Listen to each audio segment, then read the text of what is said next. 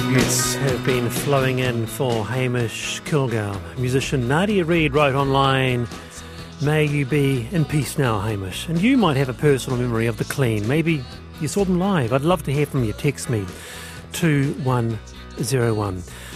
Pioneering New Zealand musician Hamish Kilgour has been found dead, police say. Hamish Kilgour co founded The Clean in the late 1970s, synonymous with what became known as the Dunedin Sound. Founder of Flying Nun Records, Roger Shepherd, told me just before the show the news came as a big shock. I've known Hamish since 1981, and obviously, uh, you know, the, the Clean were a really, really important band to myself and to the development of the label, Flying Nun.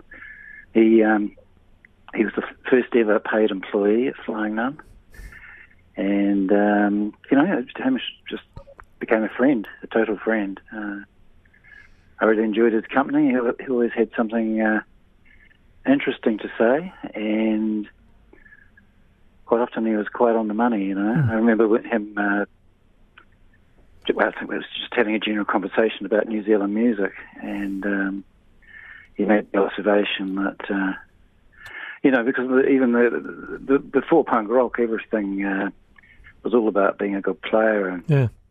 playing copies of music from overseas. But and this was going on despite you know the counterculture. And um, I remember Hamish pointing out that uh, music didn't have to come from New mm. York or, mm. or London to be valid.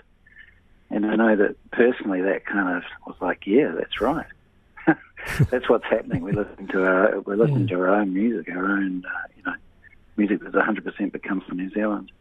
So he was kind of, he was, you know, he had a, a bit of a toe in the old counter, counterculture world, which you could detect with the odd word or um, opinion or uh, view of things. But he was kind of uh, energized by the whole, like a lot of us were, by the whole punk thing. And there have been so many people posting tributes, haven't there? Uh, many, so many touched by him, and let's not forget the influence he had on local musicians, but also, you know, international bands, the likes of Pavement or Guided by Voices, Sonic Youth. Yeah, the band, they really had a, um, an international, um, you know, reach, I guess, uh, kind of well loved around the world. And I think, um, you know, their their original uh, life here in New Zealand, they were, it was quite short. You know, two EPs, two singles, and then they uh, decided that it was all too much uh, pressure, and um, they uh, they gave it away. And I remember we started flying, and we had the conscious, uh, we made the conscious decision that you know this music was really important. So all through those years, through the 80s, uh, that we were selling, you know, the Chills or the Lanes or mm. shipping stock around the world, we we was we always kept their their records in uh, in stock and, and, pushed them because it gave context. It gave context for anyone uh, wanting to dig into what was happening in, in New Zealand music. Um, they could hear the, the current stuff, but it sort of it all made a bit more sense um, if you uh, heard the clean as well. Roger, is there is there a memory uh, over and above all the others that perhaps uh, comes to mind uh, right now of Hamish? Um, well, it'd be a live a live music yeah. situation. And uh, it'd be the clean playing Point That Thing, a song that, you know, they, they sometimes it was short and sometimes it was long and uh, long and, you know, just utterly amazing, incredible, sort of, you know, in a wig out kind of situation. it was a song they could ever only ever play depending on Hamish Hamish's stamina on the night to uh, to be able to play the drums. So yeah, it'd be, it'd be a situation like that. Then playing in yeah. I don't know Star and Garter in Christchurch in 1982. Roger Shepherd, kia ora. Thanks for being with us. Thank you. That's Roger Shepherd there, founder of Flying Nun Records. Uh, lovely to have Roger on the program. He said he was a bit upset to join us uh, live, so it's wonderful him taking time out for us. But uh, you know, Dunedin, uh, sorry, Dean, you're from uh, Dunedin, and uh, that so named Dunedin sounds such a big part of the the fabric of the city. Even still, huh? Yeah, definitely. And I think it's a good reminder of a lot of the amazing success that we've had in New Zealand with music. It's, you know, what is it that people often say we stand on the shoulders of giants. And, and I, I, you know, I just sort of, that, that sort of came to mind, just all those, you know, counterculture movements and music and stuff like that. It's, you know, the success we have now, it's not just, obviously it helps, but it's not just about money, but it's about that, you know, that art and, and having that source come in. That's very true, isn't it, Kathryn? Yeah, and I, I guess it brings up the whole um, other discussion that we're, we we may get time to have yeah. around arts news, and that we only seem to tend to hear about our creatives when they die. And I think it's a great shame mm-hmm. that if we, mm. like, apparently Hamish went to New York and spent time there, where he influenced a, a generation of artists as well. So maybe if we had arts news, we could hear more about Hamish, what he was doing when he's alive, and not just what happens when he's dead. And on that, actually, uh, kia ora, on that, um, Wallace, there used to be a program on Sunday night called Kaleidoscope. It was completely devoted to the arts. It was a fantastic program. Arts and culture don't seem to matter in today's society. It doesn't pay enough or attract as much money, sponsorship perhaps. Sport seems to be far more appealing to this government and business in general. We discussed that later on uh, in the program in about 10 minutes' time. Uh, but uh, to this, uh, you're on the panel on RNZ National. We have Kathryn Graham and Dean Hall with me, and just breaking in the last hour, after months of striking, it seems that Fire and Emergency NZ and the New Zealand Professional Firefighters Union have come to an agreement. That includes a 24% wage increase. New Zealand Professional Firefighters Union National Secretary Watty Watson is on the line. Kia ora, Watty. Kia ora. 24%. Happy? Oh, absolutely. Not all of them get 24%, hmm. but uh, there is uh, certainly between 22 and 24% for the bulk of our members um, over three years backdated to 2021. So absolutely we are happy, uh, but it's not just about the numbers. It is about the um, other matters that we've really uh, campaigned hard in the public about, which is the safe systems of work, uh, better staffing levels, proper firefighter numbers, uh, and com centre workers, as well as processes to get uh, the trucks replaced and special appliances bought and to be properly maintained. We've also got some um, amazing health and welfare uh, um, um, programs underway, hopefully soon, including uh, blood testing for early detection of the aggressive uh, firefighter occupational cancers and, a psycholo- and a psychological care pilot program as well. Right, just turn your head just a little bit, Watty, so you might be able to hear you clearly. Uh, this has been ongoing for quite some time, hasn't it? I, I take the bus from work back home, and I go past the Auckland Central Fire Station, and there were, um, you know, placards in the window saying, you know, something like understaffed, undervalued, underpaid. This has been quite the saga. Absolutely. We started bargaining um, in June 2021, and uh, it was May this year that the membership uh, took the extraordinary and unprecedented step to vote for national strikes, and you saw two one now stoppages where uh, all of our membership across the country walked out uh, twice in August. Um, and that, you're quite right about the campaign. They've been at the stations, on the tracks, uh, in social media and mainstream media. The members have really uh, put themselves out of their comfort zone to try and explain to the New Zealand public that these issues are, are dire and they weren't just affecting their health and safety, but they were affecting their response to the New Zealand community. 24%. Uh, Kathryn, let's bring uh, you in pretty significant there, but uh, it's very skilled sector, isn't it? And uh, uh, oh, a huge absolutely. amount of training, and uh, the, the, there's some very good mahi.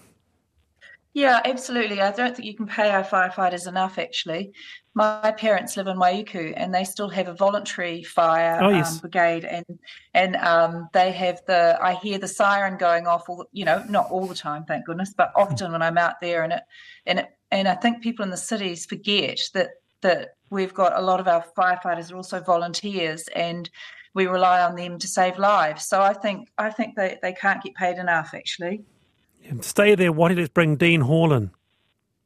Yeah, I think it's a timely reminder as well that uh, we have, you know, the firefighters union and the police association, but actually, members of our military they uh, aren't allowed to have um, a union or anything like that. And I often felt feel that they're really forgotten in terms of representation around things like pay and stuff like that. Uh, the idea is that we rely on the politicians to uh, to represent and make sure that they're compensated and looked after for health and safety. But so, yeah, it's just a shame sometimes. I think they uh, they get forgotten as well. Oh, that's I didn't know that. They so they're not. There is no union. That's correct. Yep, it would be considered mutiny for uh, members of the military, which is probably a good idea um, to to not allow that. But yeah, they don't uh, they don't have representatives, so they they rely on the the public. You know, they can't uh, go out and uh, campaign. So. Can I ask you, Watty, because uh, members of the public will know, what does that 24% increase, what what what does that mean in terms of a number? What would be a um, uh, the median wage now coming into um, being a professional firefighter? Well, what it means is for the lower ranks that they're actually getting paid now well above the minimum wage. They were scraping on the minimum wage before. Uh, for the officer ranks, it now means they're being paid around the 90, 100 mark. And those officers have huge responsibility. They can have, you know, more than eight trucks at an incident. Uh, that's more than 24 firefighters uh, making quick decisions on the ground. Um, so that is that is a big step for us. Uh, the Colgan, the Graham Colgan report, uh, I'm not sure if you were aware, but in August, uh, the minister set up a process where Graham Colgan, an employment law specialist and actually former employment court judge, uh, looked into the issues in the bargaining and released a report that showed firefighters were significantly underpaid when compared to other roles within FENZ and compared to other firefighting roles outside of FENZ. All right, so here we are. So after uh, a long, um, a long fight, long negotiations, um, this is happening. A twenty-four percent wage increase. Just finally, Watty. So have members voted yet? Where do we go? Where do you go from here? So um, we get on the road. Actually, we get on the road yeah. on Thursday, and we do from uh, Whangareda in Invercargill by the 18th, and we count the vote on the night of Sunday the 18th. Good on you. Thanks, Watty. Uh, that's Watty Watson there, New Zealand Professional Firefighters Union National Secretary. Uh, that's uh, news uh, just breaking in the last hour. 24% uh, wage increase after a month of striking. Fire and emergency NZ and the New Zealand Professional Firefighters Union, they've come to an agreement. It's 14 to 5, the panel on RNZ National. Well, it so often happens in Tamaki that there is a summer downpour, waterways overflow, and the central beaches are affected and become no swim beaches. It's happened before, it happened, uh, I think, last summer as well. You can see toilet paper and waste in the shrubs around Meola Creek, central Auckland, spills into the Waitemata Harbour. The Central Interceptor hopes to change all that. And today, the tunnel boring machine, uh, Hiwa-i-te-Rangi, will complete the crossing of the Manukau Harbour as it heads underground to build a large 14.7k tunnel. Extraordinary, actually. So I thought I'd check in with Shayne Cunis. Shane is an engineer and Watercare central interceptor executive program director. Kia ora, Shane. Afternoon, Wallace. How's it going? Very well. This is quite a long tunnel, isn't it? You're an engineer. Is this a first for the country? I think it's the first full harbour crossing where we're going from one side of the isthmus to the other. Yeah. Uh, we've done some smaller smaller tunnels that have gone out into into the waterways, but nothing of this scale. And the scale is pretty big. Yes, it's a it's a project that's big on global uh, standards as well. So we've got an international team. We've got world-class tunnel, tunnelers from around the world and engineers and, and all sorts of skills and trades have come to help us deliver this iconic project for the people of Auckland. And uh, today was a fantastic day. We uh, finished the Manukau Harbour crossing. Uh, it took just 11 weeks, uh, quicker than what we anticipated, and done without incident. So it's been a a great way to come to the end of this year. now, Shane, for those who don't know what the Central Interceptor is, and you know, uh, uh, it might come across as a little bit boring, the name of it. For those who live in Auckland, and for those who try and swim on that beach after a downpour, it's anything but boring. Explain it. it it's it's a project that's been ten years in the planning. It will actually take only six years to deliver coming in at a cost of $1.2 billion, so it's massive infrastructure. It's a 4.5 metre diameter tunnel. It's there to capture combined stormwater and sewage overflows when it rains. And as you say, at this time of year, if it rains, uh, we have a thing called Safe Swim. Often a number of the beaches in and around uh, the Waitemata will be red flagged, and uh, you can't go swimming without you know the Yeah. risk of getting unwell. And so this, this project is, is designed to capture those, take the, the flow down to Mangere Wastewater Treatment Plant, where it will be highly treated before it's discharged. And, you know, it provides for growth, it provides for resilience for ageing infrastructure. Uh, due to the scale of it, it's something that has to be well planned. It does take time. We're not due to complete it till mid 2026. But uh, today, uh, as I say, is a great milestone for this project and what's been a very, very difficult two years. Um, despite everything that's been thrown at us, we've made great progress, and it's a real testimony to the team that's working on it. Stay there, Shane. Let's bring in our uh, panel. I know, Dean, you're now based uh, or partly in Tamaki Makaurau, aren't you? But, Kathryn, isn't that the story? you, you look on the Safe Swim website, oh, okay, so your, your Point Chev's out, your Blockhouse Bay is out. It's, it's, it's, it's actually, when you talk about water, it's pretty jolly woeful, isn't it? Yeah, Oh, it's, it's Oh, Kathryn. any, anything anything that helps improve our waterways is is a godsend, I think. And um, uh, you know, when you go down to the local beaches like around Herne Bay and Yeah. and, and the inner city beaches, and you you see the signs up saying you can't swim. It's you know anything that makes a difference, like the like this. Um, like this new, but with all the new housing that's going up and with all our aging infrastructure, I've been amazed that it's taken this long to have to get this done. Shane? Uh, you know, uh, again, the, the amount of effort that's gone into planning this to get it right, because the, the consequences of us not doing it well, I think it's uh, history as well, littered with projects that haven't gone well, where we're, we're not going to do that. Um, and as I say, it, it's been a challenge. Uh, Auckland's um, got some unique geology, so we've had to come up with a tunnel route that will collect the, the overflow points as well as uh, missing some of the more difficult geology uh, that exists underneath us. Um, and, and like I say, I think what we've got to focus on is the outcome and that good things take time. And when we get to this, this will be a solution that lasts for 100 years. So uh, I, I think it's, you know, it's a great project to be involved. Are involved you in. confident of that? Are you confident that this is this is 100 year old infrastructure build? Yep, absolutely. And that's uh, the, we've got world class designers. We've got, I would consider the leading designer in the world working on the project for us, Jacobs. Um, and you know, I think they bring that uh, global expertise to ensure that we do this right. We do it once, and we give the people of Auckland value for money. All right, Dean.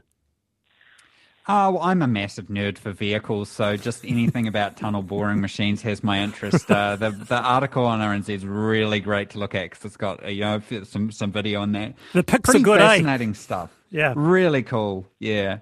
Um, so yeah, no, I think it's cool that we're you know we're telling people a lot about it, and I still think it's amazing. Uh, yeah, the technology and, and how far they can actually go. I I think was it 16 meters a day? Is that right? 15 meters? Yeah, was it? that- that's that's. Uh, we've actually done a few days better than that. We've actually exceeded our targets uh, in this harbour crossing, so the team Wow. has done particularly well. Um, but uh, the, the the challenge is to keep that going for the rest of the journey Mm. as we as we head in towards Grey Lynn. Yeah, what is it about tunnel boring that is so interesting? It is so interesting. I, I, I'm with you. I'm with you. I want to know all about It's it. It's not Actually, go- boring. No, no, no, I mean, no. I don't know whether The- you were The deliberately Central doing that, Interceptor but- could be, but anyway, no. um, go to rnz.co.nz and uh, check out the pics, and uh, it's it's actually pretty impressive there. I think it's four and a half meters across, uh, which is pretty big. Um, finally, Shane, uh, can you say to me, so to us and the listeners, particularly uh, Auckland listeners, are we at the end of an era within the next couple of years where no more safe swim uh, flags, no more red flags, that our waterways going into your Point Chev beaches or Herne Bay or whatever, they'll be free of discharge. No more toilet paper clogging the mangroves. I, I can never say never uh, again, but what I can say is that the, the amount of improvement that uh, this project and a few the the whole Western Isthmus projects that we're delivering, the number of overflows is significantly reduced, far beyond what's happening now. Um, and it's the engineer in me. Um, Good on you. Like I say, but Mm. but what we can say is that by and large, um, you know, the, the water quality will have a massive improvement, and people will be able to enjoy the beautiful beaches around uh, the Waitemata. Well, isn't that some good news this afternoon? It can only be. Shane, kia ora. That's Shayne Cunis there, an engineer uh, and uh, part of the uh, Watercare Central Interceptor program. In fact, he's the uh, executive director there. It's coming up to six to five, the panel. Were you ever a fan of this show?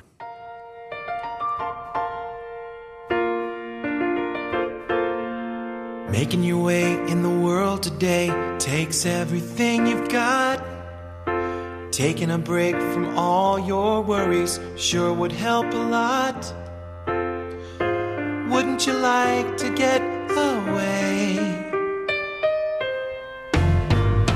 All those nights when you've got no lights, the check is in the It's mail. just a nod, really, to Kirstie Alley, who rose to fame in 87 in the role of Rebecca Howe on Cheers. She's died after a battle with cancer, aged 71. Also starred in Look Who's Talking.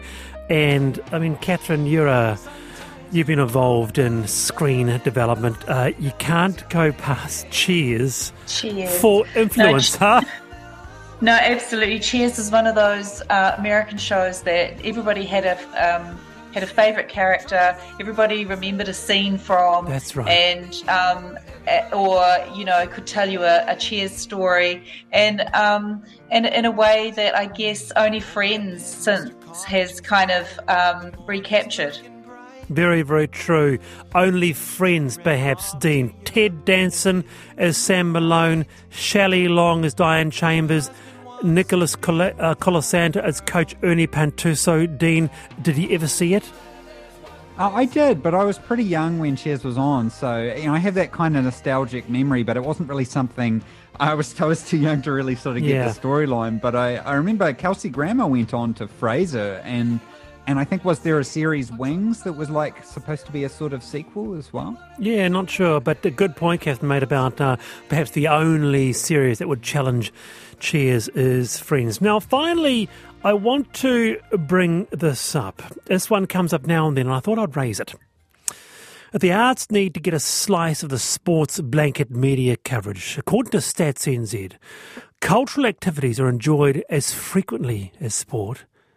But you wouldn't know it. Lana Hart asks Is an award winning kapa haka group or an exciting new video game as newsworthy as a hamstring injury? So I thought that put it to you as an idea. We've talked about sports earlier, and rightfully so, but around the panel on this, Kathryn, what do you think? If I if I said to you, would you endorse, say, for example, you've got the half past six, and then coming into the sports news, but then after the sports news, before the weather, you've got seven minutes of arts news. What would you say? Oh, absolutely. And in our family, um, we don't um, separate sports and arts actually, because my father, who's a sculptor, he was also a Māori All Black. So we're quite used to Wow. seeing sports and arts in the same bulletin. And I think that um, that sport, uh, the arts are really sexy. Actually, there's lots of stuff that goes on behind the scenes. That if we had a show like Call My Agent, but it was based in an art gallery, I think that we would actually have um, both a great reality show and we'd have great uh, we'd have great daily news because there are things happening that New Zealanders are doing all around the world every day in the arts.